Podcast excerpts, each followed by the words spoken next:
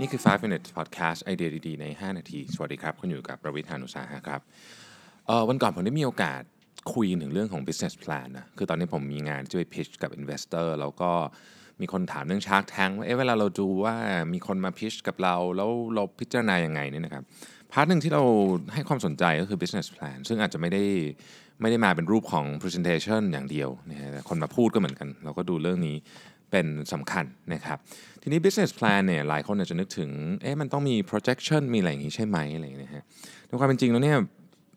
projection หรือตัวเลขเนี่ยเป็นเพียงแค่ส่วนเล็ก ๆ เท่านั้นเองนะครับแล้วก็ถ้าเกิดทำมาผิดเนี่ยจริง ๆ แล้วอาจจะเป็นผลเสียมากกว่าผลดีด้วยซ้ำนะฮะคำว่าทำมาผิดเป็นยังไงเดี๋ยวผมจะเล่าให้ฟังนะครับผมเอา article หนึ่งมาจาก William Sharman นะครับเป็น professor ที่ Harvard Business School เนี่ยเขาบอกว่า business plan เนี่ยควรจะประกอบไปด้วย 4 อย่าง เวลาจะนำเสนอกับ investor ซึ่งผมเห็นด้วยมากเลยว่ามันควรจะเป็นแบบนี้นะครับ business plan ที่ดีเนี่ยไม่ควรจะเป็นสิ่งที่เรียกว่า wishful thinking คือฉันหวังว่ามันจะเป็นแบบนี้ ซึ่งซึ่งมันไม่เคยเกิดขึ้นหรอกฮะ business plan ที่ดีเนี่ยควรจะ based on ความเป็นจริงนะครับหรือถ้าเป็นสมมติฐานก็ต้องให้รู้ว่านี่คือสมมติฐาน ไม่ใช่สิ่งที่เรา คิดว่ามันจะเกิดขึ้นแน่ๆร้อยเปอร์เซ็นต์นะครับอะเรามาดูว่า 4 ส่วนที่ประกอบกันเป็น business plan ที่ดีเนี่ยมีอะไรบ้างนะครับ อันที่ 1 และสำคัญที่สุดคือเรื่องคนนี่คือสิ่งที่ investor ทุกคนดูนะครับแล้วก็ดูเยอะด้วยนะฮะคนคืออะไรคือคนที่เป็นคนข้างในของเราเองคือทีมของเรานะฮะและ resource ที่เราสามารถหาได้จากข้างนอกด้วย ซึ่งมันเป็น 2 เรื่องกันนะมันไม่เกี่ยวกันนะฮะ resource ที่หาจากข้างนอกคือ network ของเรานะฮะ supplier ของเราอะไรต่างๆ เหล่านี้ พวกนี้เป็นคนที่ดู แต่พูดถึงคนข้างในเนี่ยนะครับคนข้างในเนี่ยสิ่งที่ investor มองหามากที่สุดเนี่ยคือ execution skill ความสามารถในการลงมือทำเรื่องที่คุณบอกว่าคุณจะทำนะครับซึ่งมันก็มาจากหลายอย่างนะฮะคือมันอาจจะมาจากสกิลที่คุณมีอยู่แล้วนะครับมาจาก จากประสบการณ์ของคุณก็ได้นะฮะหรือมาจาก network ของคุณก็ได้ ส่วนใหญ่มันจะรวมกันทั้ง 3 อย่างนี่แหละสกิล experience network นะครับสามอย่างนี้ของคนที่ทำนะฮะโดยเฉพาะตัว founder เนี่ยต้องต้องมีแล้วก็เราจะต้องเห็นว่าเออมันไปมันไปต่อได้จริงๆนะครับซึ่งซึ่ง skill ของคนขอขอไปคนทั้งหมดเนี่ยที่ที่ผมกล่าวมาเนี่ยเป็น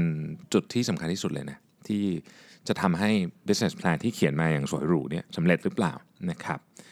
อันที่ 2 ก็ต้องพูดถึงเรื่องของ opportunity นะฮะ profile ต่างๆนะฮะเราจะขายให้ใครนะครับ ราคาเท่าไหร่นะฮะอะไรพวกนี้เป็นต้นนะฮะ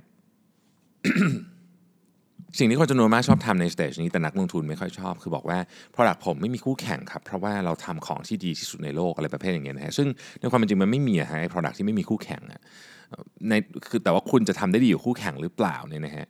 มันเป็นอีกประเด็นหนึ่งซึ่งยังต้องพิสูจน์กันอีกนานนะครับในในสเตจนี้เนี่ยสิ่งที่ผมคิดว่าควรจะพูดก็คือว่า product คุณมีจุดแข็งอะไร และมีจุดอ่อนอะไรด้วย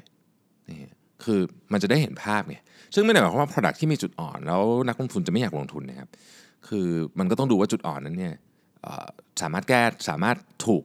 แก้ไขได้ไหมหรือมันเป็นจุดอ่อนที่สำคัญหรือเปล่าอาจจะไม่ต้องแก้ก็ได้คือจริงๆอาจจะแบบเออทุกทุกอย่างก็มีจุดอ่อนอยู่แล้วนะครับมันอาจจะปล่อยมันไปมันก็ไม่ได้กระทบอะไรกับตัวธุรกิจอยู่แล้วนะอันที่ 3 คือเรื่องของ context นะครับ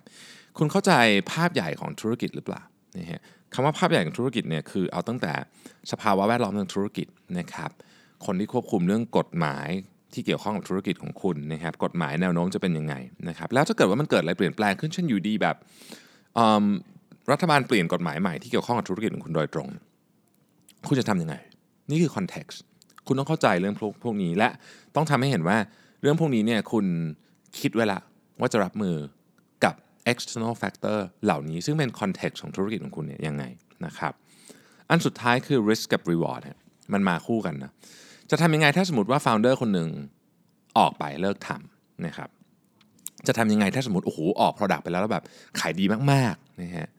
หรือถ้าออก product ไปแล้วขายไม่ดีจุดไหนถึงจะเรียกว่าเป็นจุดที่หยุด และเริ่มทำของใหม่หรือยังไงเนี่ยของพวกนี้เนี่ยเรื่องใหญ่ๆก็คิดมา แล้วก็บอกว่าเออเราจะ respond กับเรื่องเหล่านี้ยังไงนะฮะทีนี้คำถามคือแล้วตัวเลขจำเป็นต้องใช้ไหมคำตอบคือตัวเลขก็ควรจะมีนะครับตัวเลขก็ควรจะมี แต่ว่ามันควรจะเป็นตัวเลขประเภทที่ แสดงให้เห็นว่าโอเค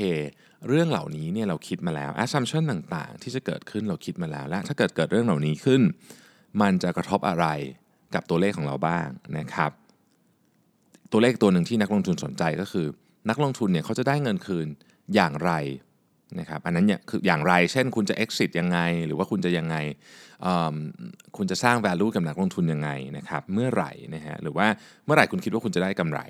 นะครับซึ่งพวกนี้เป็นตัวเลขที่ที่คุยกันได้นะครับแต่ไม่ต้องมาแบบ projection สวยหรูแล้วก็แล้วก็บอกว่าเออ นี่คือ wishful thinking อะผมหวังว่ามันจะเป็นตัวเลขแบบนี้ ซึ่งในความเป็นจริงอย่างที่บอกครับมันไม่ค่อยเกิดขึ้นหรอกนะครับ ช่วงนี้เป็นช่วงของการ pitching business plan จำนวนมากนะครับ มี startup จำนวนมากที่กำลังต้องไป pitch กับ investor เพราะฉะนั้นผมก็หวังว่าเราจะเห็น business plan ที่ ประกอบไปด้วย 4 อย่างนี้เป็นพื้นฐานที่ดีนะครับแล้วจะเพิ่มจาก 4 อย่างนี้ก็แน่นอนสามารถทำได้นะครับ แล้วพบกันใหม่ในวันพรุ่งนี้ครับ สวัสดีครับ